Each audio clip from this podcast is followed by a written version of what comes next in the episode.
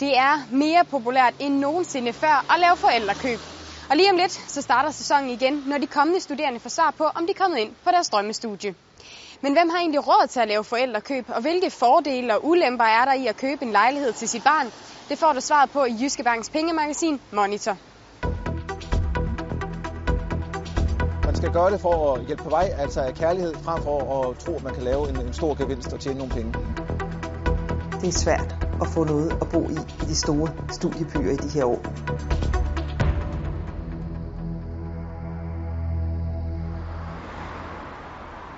Her i Aarhus er familien Madsen på vej til endnu en lejlighedsfremvisning. Lejligheden på Skanderborgvej, det var ikke, det var ikke sagen. Sønnen Victor læser til bygningsingeniør ind i byen, men bliver boligløs Nej, nej. lige om lidt. Derfor er jagten nu sat ind på en egnet forældrekøbslejlighed. Nu er det fint, vi fik anbefalet den her så. Ja. Jeg synes, den har mange af de samme øh, kvaliteter. Måske endda bedre.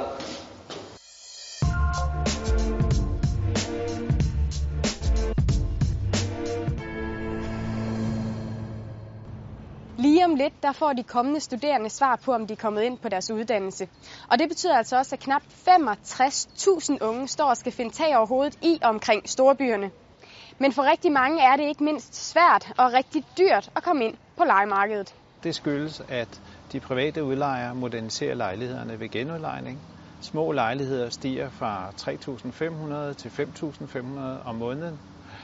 Og så er der også sket det, at andelsboligsektoren er tabt for de studerende, fordi andelsboligerne er blevet alt for dyre. Det er svært at få noget at bo i i de store studiebyer i de her år. Rigtig svært. Selvom der bliver bygget mange kolleger, og selvom der bliver udbudt det ene og det andet til unge mennesker, så er det svært at få en bolig. Og der tror jeg, at der er mange forældre, der så går ind og tænker, jamen er der noget, der er godt at hjælpe vores unger med, så er det, at de kan få et sted at bo. En ting er overhovedet at finde noget at bo i, en anden ting er at kunne betale det. En etværelses lejelejlighed i København koster i gennemsnit 6.811 kroner i husleje, mens du slipper 2.000 kroner billigere i Aarhus og kan bo for næsten det halve i Odense.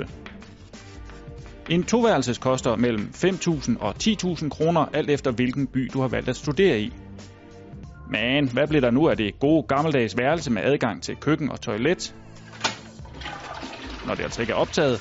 Jo, det findes stadig, og det koster 4.388 kroner om måneden i København. Fik vi sagt, at SU'en for udeboende er 5.941 kroner om måneden.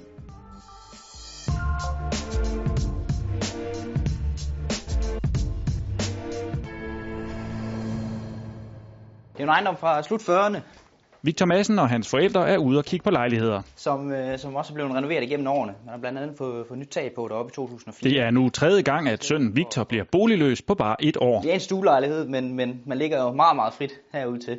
Det bruger man meget tid på. Der er også stor efterspørgsel. Boligmarkedet i Aarhus, det er bare hårdt. Og netop derfor overvejer forældrene, Peter og Susan, nu at træde til og købe en lejlighed til Victor. Det man egentlig gør, er jo, at man leger den ud til den markedsleje, som der er. Og det kan ikke helt dække det. Det kan det ikke. Så kan det jo være, at vi er heldige, at vi kan sælge den dyrere, end vi købte den. Så kan det være, at vi kan tjene lidt penge på det. Men det kan vi jo heller ikke vide. Så det, ja, vi har bare gjort sådan op med os selv, at, at vi synes, vi vil prøve, om vi kan hjælpe dem. Og hvis det her så er måden, så må vi jo bare prøve at gøre det.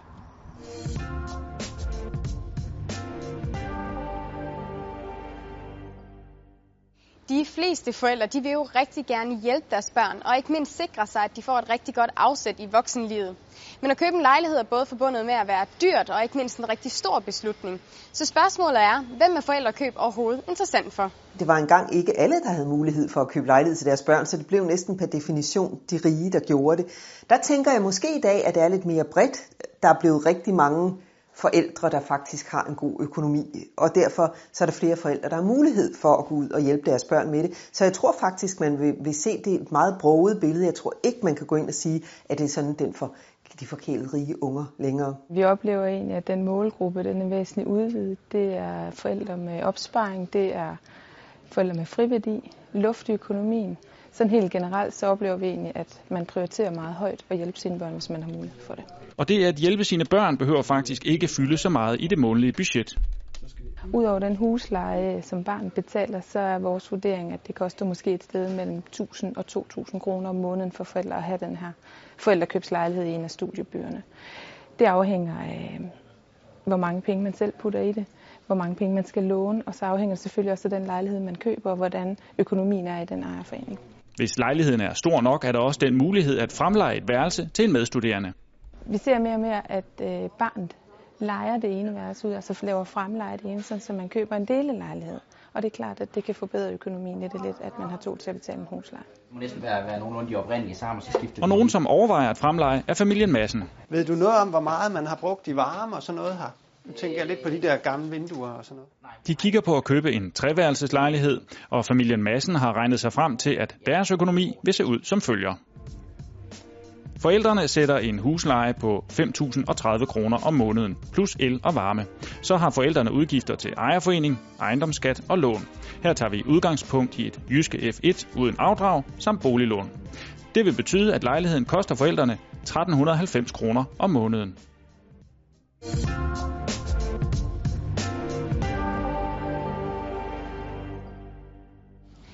Siden 2009 så er priserne på ejerlejligheder næsten ikke gået andet end én vej.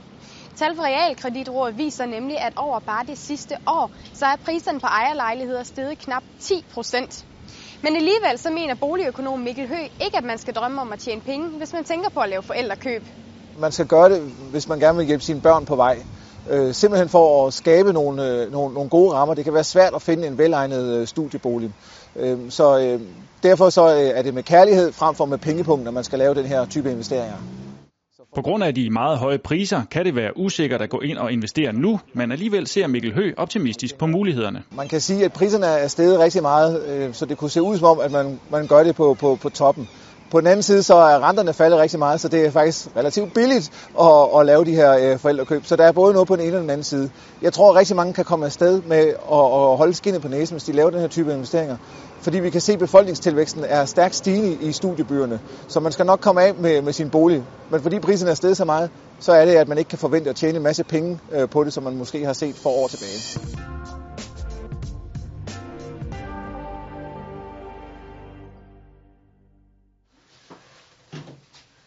Hvad synes I om det? Jeg, jeg synes, det er okay, ja. faktisk. Ja. I Aarhus er lejlighedsfremvisningen i fuld gang, og Victor Madsen og hans forældre har nu bevæget sig ud i haven. Jeg synes, det er en god lejlighed, men jeg synes også, den er dyr. men selvom der er begejstring omkring den fine lejlighed på Christian Molbæks vej, så har Peter Madsen alligevel stadig lidt betænkeligheder ved at lave så stor en investering. Vi har også snakket med ham om, om han så har tænkt sig at blive boende. Ja, men øh, det kan man jo aldrig få helt klare svar på, men så må man jo se, om man kan lege den ud til andre. Hvis det endelig skulle være sådan, så må vi vente på, at lille søster bliver gammel nok. Hvis hun så vil til Aarhus, det ved man jo heller ikke. Når du skal til at sælge dit forældrekøb, så er der en række muligheder for, hvordan du kan gøre det. Du kan enten sælge lejligheden til dit barn, sælge den på helt almindelig vis, og ellers så kan du vælge selv at flytte ind i lejligheden. Sådan helt generelt, så skal man være opmærksom på, at hvis man som forældre sælger det her forældrekøb og får en gevinst, så skal man betale skat af det. Skatten kan man undgå, hvis man selv overtager lejligheden og bor i den. Mange forældre vælger dog at sælge lejligheden til barnet, men det kræver også nogle overvejelser. Der er selvfølgelig nogle forældre, der har nogle tanker om, hvis de har flere børn, jamen, hvordan kan vi så hjælpe de andre børn, hvis man sælger en lejlighed rigtig fordelagtigt til det ene barn.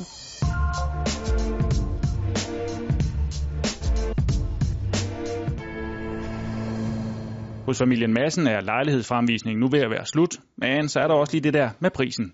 Hvor meget var det nu, at den kostede? Det var 1,995. Ja.